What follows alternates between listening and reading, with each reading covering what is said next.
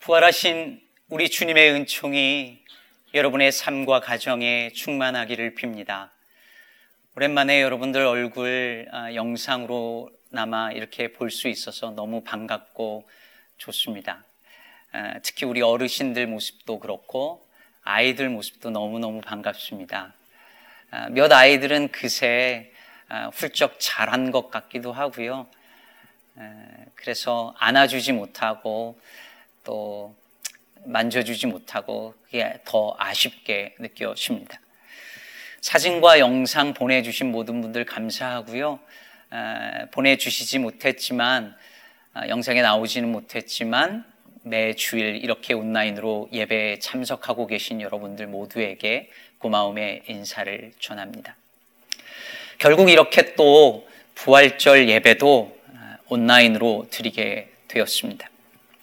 이번 부활절은 전 세계의 교회 예배당이 거의 다 비어 있는 상태로 예배를 드리는 아마도 역사상 초유의 일이 아닌가 그렇게 생각이 듭니다. 해마다 부활절이 되면 평소 잘 나오지 않는 분들도 교회 예배 드리러 나오지요. 잘 차려 입고 들뜬 마음으로 교회 옵니다. 우리 어린아이들은 에그헌팅을 하고 성가대가 있는 교회들은 부활절 칸타타를 합니다. 모두들 만나는 사람들마다 반갑게 허그하고 해피 이스터 인사를 하곤 했습니다. 그런데 늘 있을 것만 같았던 이 부활절의 당연한 풍경들이 올해는 아, 다 거의 다 사라지고 말았습니다. 사실 지금 전 세계는 부활의 기쁨을 노래하기에는 너무 많은 불안과 또 슬픔이 드리워져 있습니다. 곳곳에서 슬픈 울음소리가 들려오고 그리고 죽음의 소식들이 들려옵니다. 온 만물이 소생하는 이 봄에 이 부활의 계절에 세상은 사실 죽음의 이야기가 더 많이 우리 귀에 들려오고 있습니다. 지난 한 주간 들었던 뉴스 중에서 가장 제 마음을 아프게 했던 이야기는 뉴욕의 코로나19 사망자들, 그들 중에서 신원을 알 수 없는 이들을 하트 아일랜드라고 하는 한 섬에 안치하는 그런 뉴스였습니다. 흰색 방호복과 마스크를 쓴 사람들이 길게 땅을 파고 거기에 하루에도 수십 개의 관을 묻는 모습을 보는 것은 이게 정말 현실인가 싶을 정도로 참담한 광경이었습니다. 상황이 이런지라 부활절 예배 이것을 맞이하는 목회자들 또 교우들 많은 교회들의 마음이 편치 않았습니다. 심지어 이번 부활절을 연기하는 것이 어, 어떻겠느냐라는 이야기도 곳곳에서 들려왔었습니다. 이런 상황에서 어떻게 부활절 예배를 기쁘게 드릴 수 있느냐? 나중에 성도들이 다 한 자리에 모여서 예배 드릴 수 있는 그날, 코로나가 다 종식되고 그렇게 모일 수 있는 날, 그날을 정해서 부활절 예배를 다시 드리는 게 어떻겠느냐라는 의견들이 제법 있었습니다. 그만큼 지금의 상황이 부활의 기쁨을 말하기에는 힘들고 또 불안한 상황이라는 것을 대변해 주는 의견들이겠죠. 그러나 여러분 생각해 보면 2000년 전에도 그랬지 않았을까요? 물론 구체적인 상황은 다르지만 그때도 절망과 두려움으로 가득한 날 아니었을까요? 적어도 주님을 사랑했었던 제자들에게는 2000년 전 그 첫 번째 그날이 그랬을 것입니다.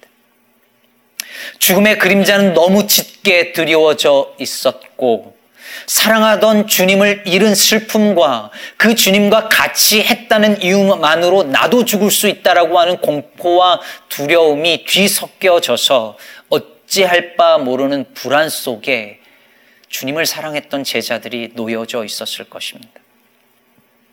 부활의 첫 소식이 바로 그런 상황에 놓여 있었던 그 제자들에게 찾아갔고 들려졌다는 사실은 오늘 이렇게 불안과 근심 속에 놓여 있는 우리에게 하나의 메시지가 되고 또 위로가 되지 않을까요? 오늘 본문 마가복음 16장에 그런 절망의 순간에서 부활의 첫 소식을 들었던 여자들이 등장합니다. 안식 후 첫날 그들은 예수님의 시신에 향품을 바르기 위하여서 예수님이 안치된 무덤으로 갑니다. 예수님은 안식일을 준비하는 그 예비일에 돌아가셨고 아리마대 사람 요셉이 예수님의 시신을 받아서 무덤에 안치할 때는 해가 지기 얼마 전이었기 때문에 향유를 바르는 일을 제대로 할 시간이 없었습니다. 그래서 이 여자들이 다 마무리 못한 그 장례 절차를 즉 향유를 바름으로 말미암아 마무리하고자 안식 후 첫날 일찍 그 무덤을 찾은 것이죠. 가면서 이 여자들이 서로 말합니다. 누가 우리를 위하여서 저 돌을 굴려줄까? 무덤을 막고 있었던 그 돌은 여자들이 아, 굴리기에는 상당히 크고 무거운 돌이었습니다. 그리고 많은 학자들의 말이 맞다면 그 돌은 아, 동그랗게 생긴 돌이 아니라 사각형이었고 그래서 만약에 그렇다면 더 움직이기 어려웠을 것입니다. 그런데 무덤에 이르러 보니 그 돌이 벌써 굴려져 있는 것입니다. 놀라서 들어가 보니 한 청년이 거기 앉아서 이 여자들에게 말합니다. 이 청년은 아마 천사였겠지요. 이 여자들에게 이 천사가 말합니다. 우리 7절을 같이 보면 너희가 찾는 예수님은 여기 계시지 않고 제자들에게 이전에 말한 대로 먼저 갈릴리로 가셨으니 너희가 거기서 배우리라. 이렇게 이 천사가 이 여자들에게 첫 번째 부활의 소식을 전합니다. 그런데 오늘 이 본문을 가만히 보면 한 가지 반복되는 단어가 있습니다.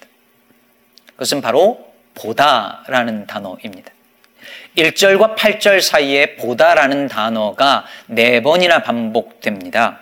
먼저 4절을 보면 눈을 들어 본즉 벌써 돌이 굴려져 있는데 5절 후반부에도 보면 한, 한 청년이 우편에 앉은 것을 보고 놀라매. 6절 후반부에도 보면 보라 그를 두었던 곳이니라.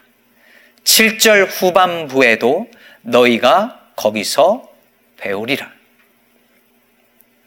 보다라는 단어가 이렇게 반복적으로 쓰여진다는 것은 무엇을 의미하냐면 오늘 본문을 이해하는데 키워드가 보다라는 것이겠죠. 그렇다면 마가가 이 보다라고 하는 키워드를 통해서 오늘 본문을 통하여 우리에게 전하려고 하는 그 메시지는 무엇이었을까요? 부활이 어떤 관념이 아니라 눈으로 볼 수 있는 실제라는 것입니다. 저는 제가 유학 온 지 미국으로 유학 온 지 5개월 만에 아버지께서 갑자기 한국에서 세상을 떠나셨습니다. 그래서 한국에 갔고 한국에서 장례를 마치고 미국으로 저 혼자 먼저 들어왔는데요. 돌아오는 그 비행기 안에서 이 비행기가 심하게 흔들렸습니다. 그런데 순간 갑자기 무서워지기 시작했습니다. 가만 보니까 그냥 비행기를 타고 가면 늘상 있기도 한 정도의 흔들림이고 다른 승객들은 크게 동요하지 않는데 저만 혼자 갑자기 너무 무서워진 겁니다. 이해가 안 됐습니다. 왜 무서울까? 왜 지금 내가 이렇게 무서울까? 이해가 안 되더라고요. 미국으로 돌아와서 한참 동안 그 생각을 했습니다. 내가 왜 그때 그렇게 무섭고 공포를 느꼈을까?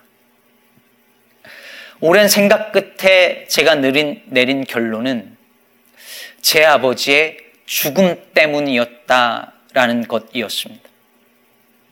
아버지의 시신을 보고 나니, 아니, 그것을 만지고 나니, 죽음이 제 앞에 와 있었습니다. 제 코앞에 와 있었습니다. 저에게 더 이상 죽음은 관념이 아니었습니다. 그것은 볼 수 있고 만질 수 있는 하나의 실제였습니다. 그러니 갑자기 죽음에 대한 두려움이 생겨버린 것이죠.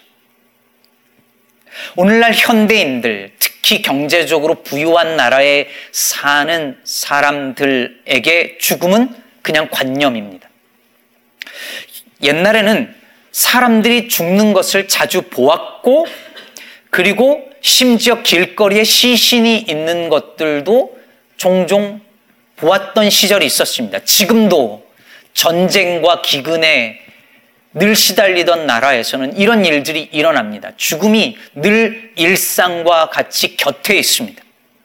하지만 오늘날 한국이나 미국 같은 나라에서 사는 사람들에게 자기 가족을 제외하면 죽음을 보는 일은 별로 없습니다.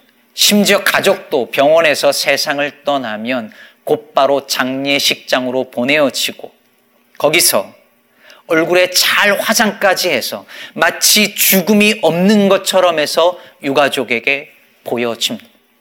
그래서 죽음은 우리 일상에서 안 보이는 곳으로 치워지고 마치 존재하지 않는 것처럼 존재합니다.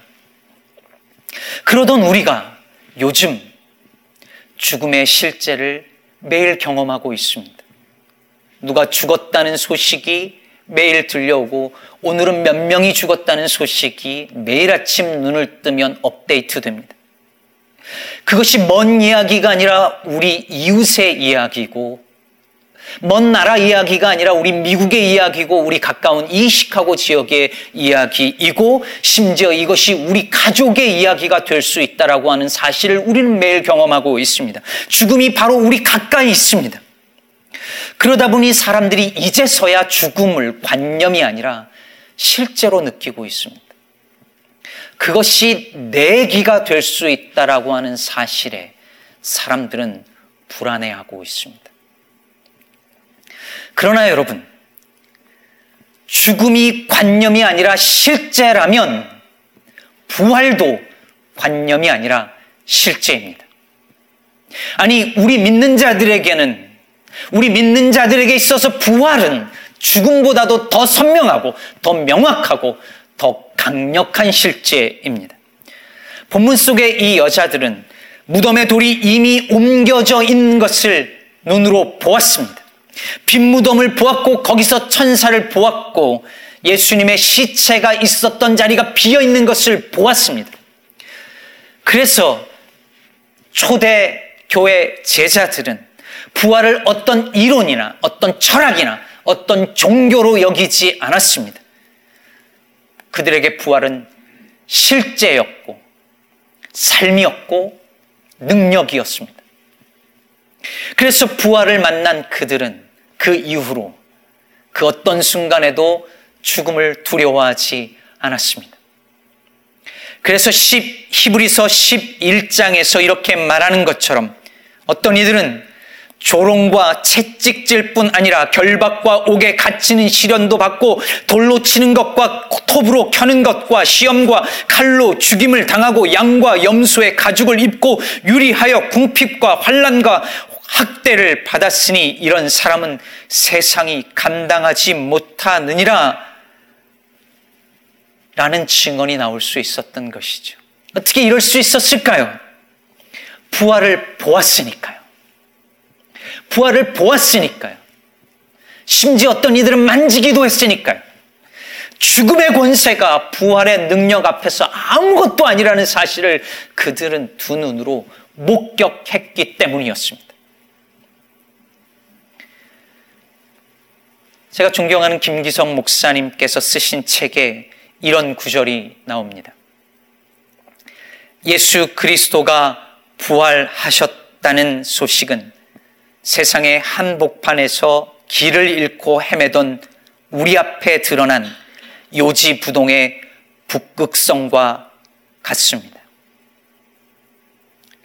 때로 우리가 이 세상에 살면서 길을 잃기도 합니다.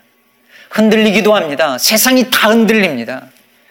그런데 예수께서 부활하셨다는 소식은 흔들리지 않습니다. 요지부동의 북극석처럼 적이 그렇게 흔들림 없이 존재하고 있습니다. 그래서 그것을 북극성으로 삼는 사람은 이 땅에서 두려워하지 않고 흔들리지 않고 믿음의 길을 걸어갈 수 있다는 말입니다. 사랑하는 성도 여러분, 죽음의 그림자가 아무리 우리를 위협할지라도 앞으로 이 코로나 사태 이후에 우리의 미래가 불투명해 보일지라도 주님의 부활을 요지부동의 북극성으로 삼아서 흔들림 없이 믿음의 길을 뚜벅뚜벅 걸어 나갈 수 있는 저와 여러분 되기를 주님의 이름으로 축복합니다. 오늘 본문 속 여자들은 부활을 부활의 증거를 보았습니다. 빈 무덤을 두 눈으로 똑똑히 보았습니다. 그런데 여기 이상한 점이 하나 있습니다.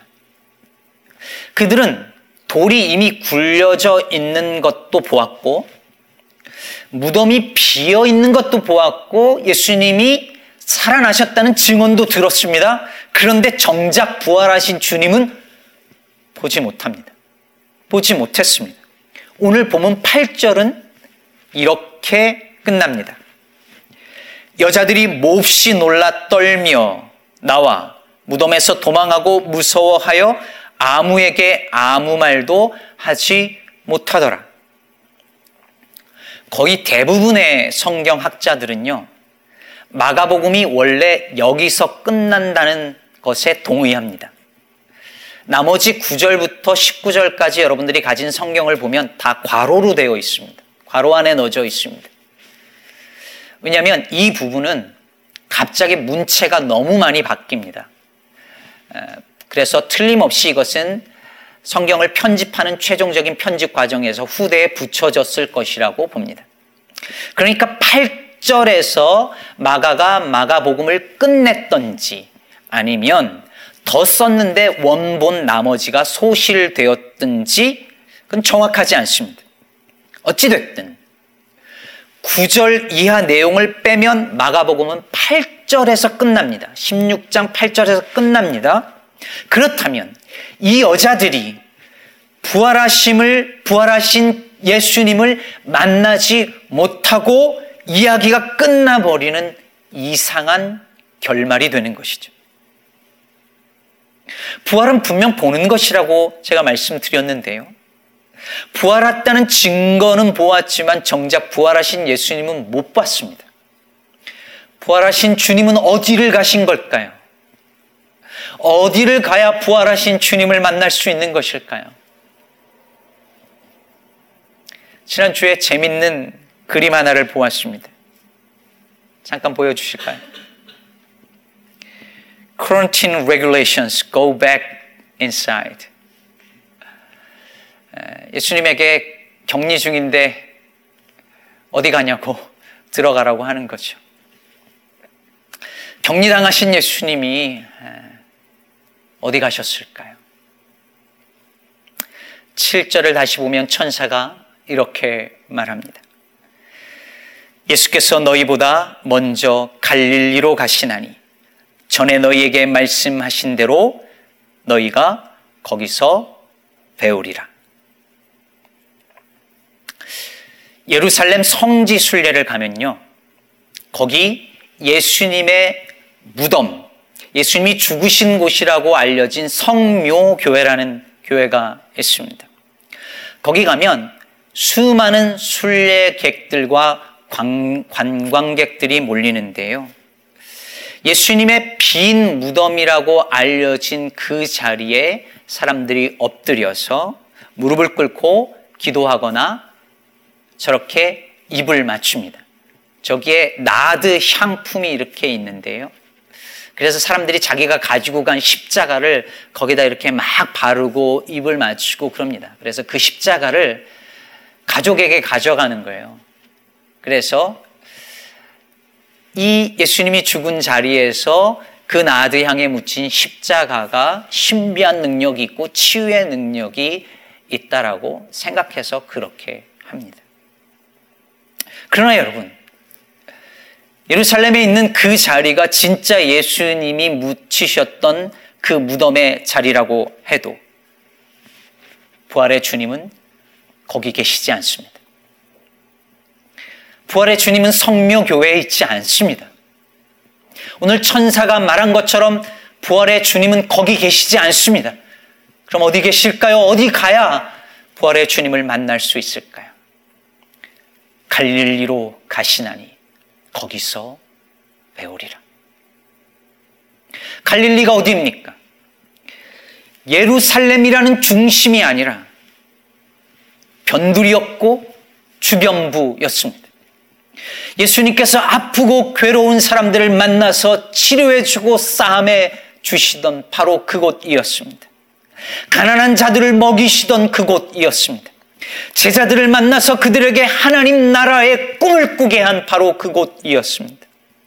그리고 이제 제자들이 그 꿈이 실패로 돌아갔다라고 생각하며 돌아가게 될 절망의 자리, 실패의 자리였습니다. 베드로가 나는 고기나 잡으러 가겠다라고 자포자기의 마음으로 돌아가게 될 바로 그 자리였습니다. 사랑하는 여러분, 부활은 관념이 아니고 어떤 철학이나 종교가 아니고 눈으로 보는 실제요 삶이라고 말씀드렸습니다. 그렇다면 우리는 어딜 가야 그 부활의 주님을 두 눈으로 정말 보고 만질 수 있을까요? 부활의 주님은 오늘날 어디로 가실까요? 지금도 주님은 갈릴리로 가십니다. 변두리로 가십니다. 아픔과 절망이 있는 그곳으로 가십니다. 배고픈 사람들 곁으로, 상처 입은 사람들 곁으로, 꿈과 소망을 잃어버린 사람들, 그들이 있는 그 갈릴리로 주님은 오늘도 가십니다. 여러분도 들으셨겠지만, 코로나19에 감염된 사람들, 그리고 사망한 사람들의 그 퍼센티지를 볼 때 흑인들의 수가 압도적으로 많다고 합니다. 특히 시카고의 경우는 사망자의 70%가 흑인이라는 기사를 보았습니다.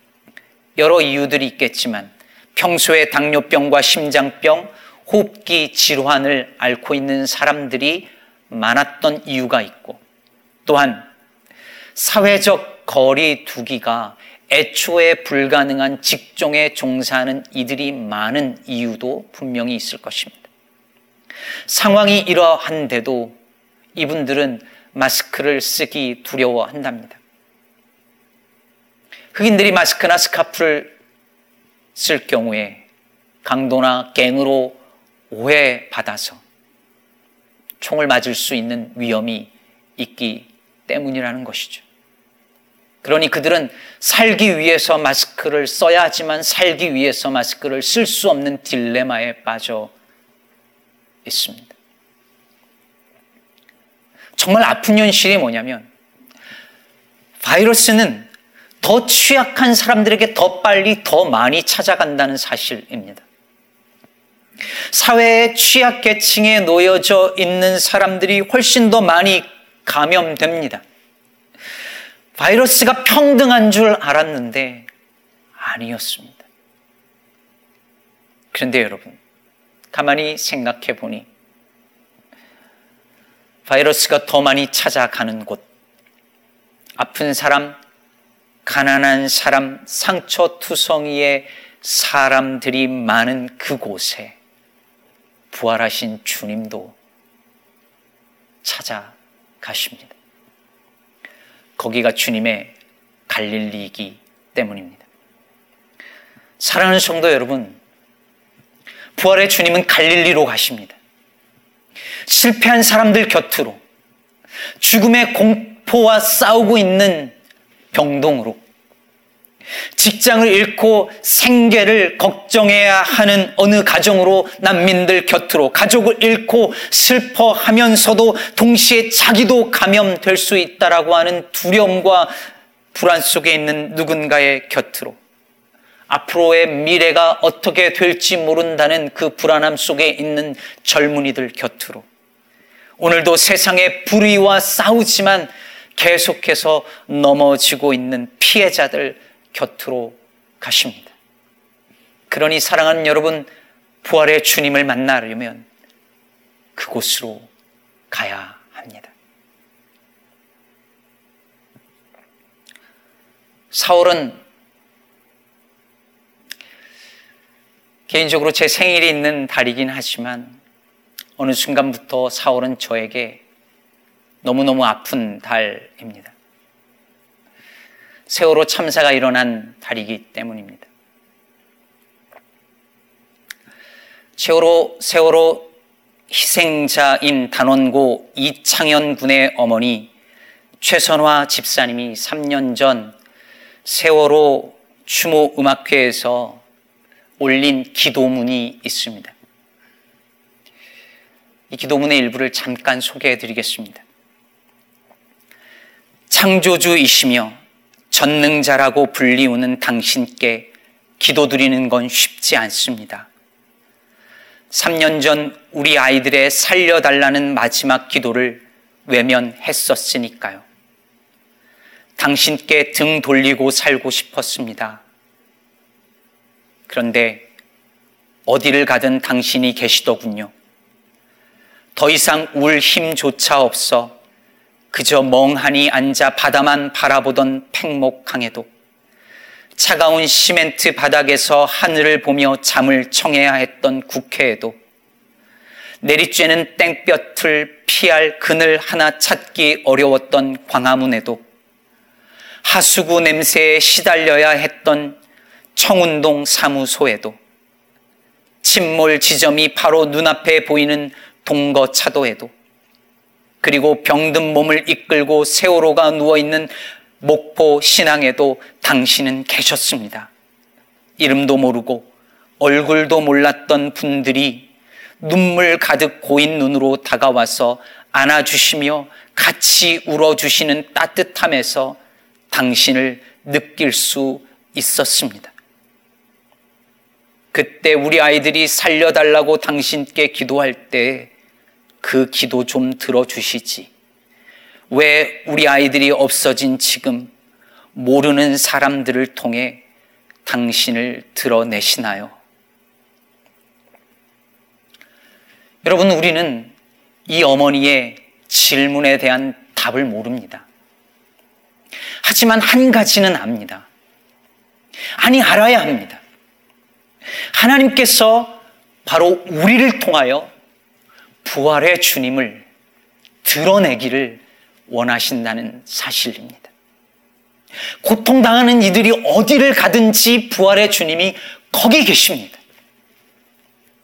그곳이 갈릴리니까요. 그러나 부활의 주님은 바로 저와 여러분을 통하여 그 주님을 드러내기를 원하십니다. 아프고 괴로운 이들이 바로 우리를 통하여 부활의 주님을 보기를 원하시, 원하고 계십니다. 만지기를 원하고 계십니다. 이것이 바로 사상 초유의 팬데믹을 경험하고 있는 이 시간의 부활절 예배를 드리는 우리에게 주시는 사명이라 저는 믿습니다. 이것이 우리가 살아내야 할 부활입니다.